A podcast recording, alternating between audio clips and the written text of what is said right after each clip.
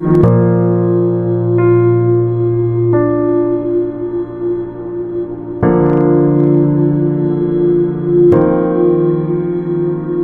혼인 없이 살아가는 사람들 이야기인데요. 독신이라고 부르죠.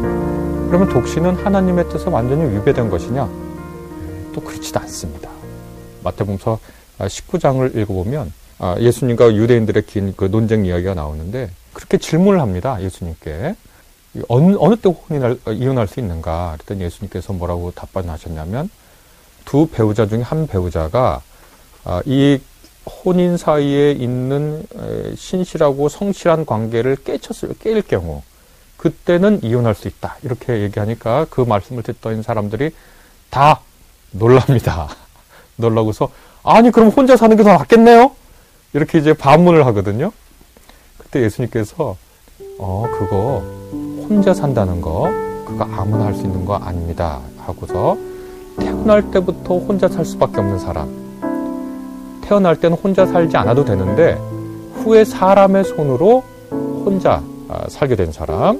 그리고 맨 마지막에는 하늘나라를 위하여 스스로 결혼하지 않는 사람도 있다. 이렇게 이제 혼인하지 않고 따로 사는 세 명의 세 종류의 사람들에 대해서 얘기를 해 주십니다. 더 나아가서 바울 사도는 고린도전서 7장에서 혼자 사는 것을 좀 더 그 위상을 높이는데요. 결혼하지 않은 혼인하지 않은 사람들 그 다음에 배우자를 잃은 사람들에게 뭐라고 얘기하냐면 그냥 지내십시오. 모든 사람이 나처럼 독신으로 지내기를 바랍니다. 왜 그러냐? 어, 그 시간에 하나님의 일을 하라고 권면을 바울이 하거든요. 바울은 어, 종말의 때가 얼마 남지 않았다고 아, 생각했던 거죠. 그런데 바울이 모두 다 이렇게 혼자 지내라고 독신의 독신을 강요하거나 또 그렇지도 않거든요. 왜냐하면 독신도 은사입니다. 혼인도 은사고. 그러니까 독신의 은사를 받지 못한 사람들은 어떠, 어떻게 해야 되냐? 결혼하라는 거예요. 그거를 바울이 약간 충격적인 말로 표현했는데 이렇게 하지 않습니까? 그러나 자제할 수 없거든 결혼하십시오. 욕정에 불타는 것보다 결혼하는 편이 낫습니다. 이렇게 어, 독신의 삶을 은사로서 높이면서도 독신을 꼭 지키지 못하는 사람들을 또 비판하거나 정죄하거나 나무라지도 않아요.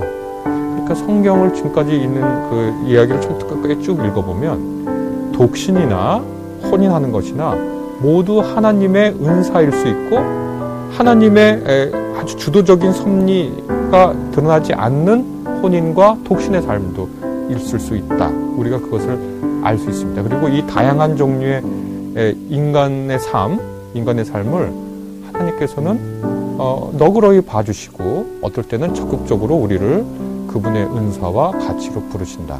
그럼 우리가 어떤 이제 삶을 얘기할 수 있겠는가?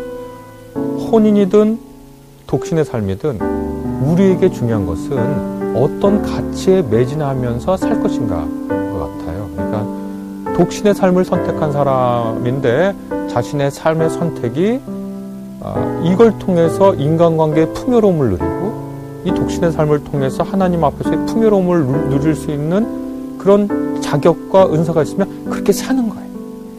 그리고 그것을 격려해 줄 수 있어야 돼요. 그리고 어떤 사람은 혼인을 통해서 인간을 배우고 또 하나님을 더 깊이 알아갈 수 있는 어, 재질이 있고 자질이 있고 은사가 있다면 그 방식을 택할 수 있는 거예요. 저 같은 경우에는 후자입니다.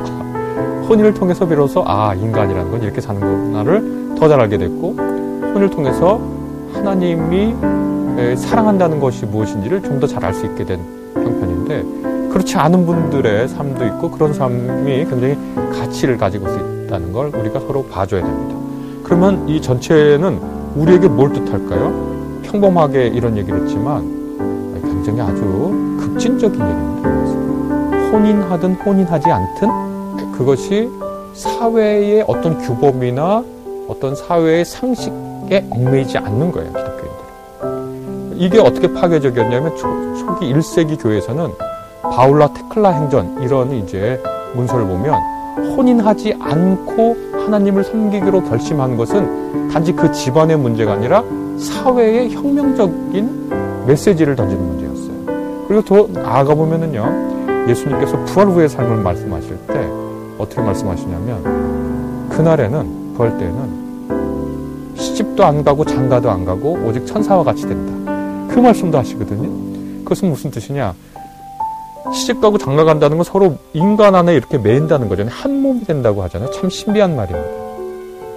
한 몸이 된다고 하는데 부활 곧 하나님의 영광이 가득할 때는 천사와 같이 된다는 건 뭐냐면 하나님과 굉장히 깊은 관계에 들어간다는 아주 저, 저희가 생각할 때는 은유적 표현이거든요.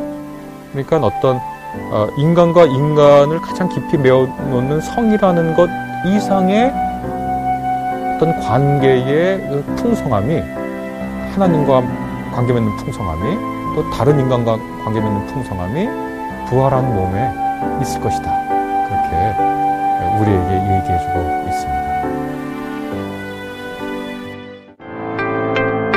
아니야, 아니 의지라 내가 지금 의지라고 얘기한 의지라고 얘기한 거는 그러니까 혼인의 목적은 서로가 서로를 향해 감격하는 거예요.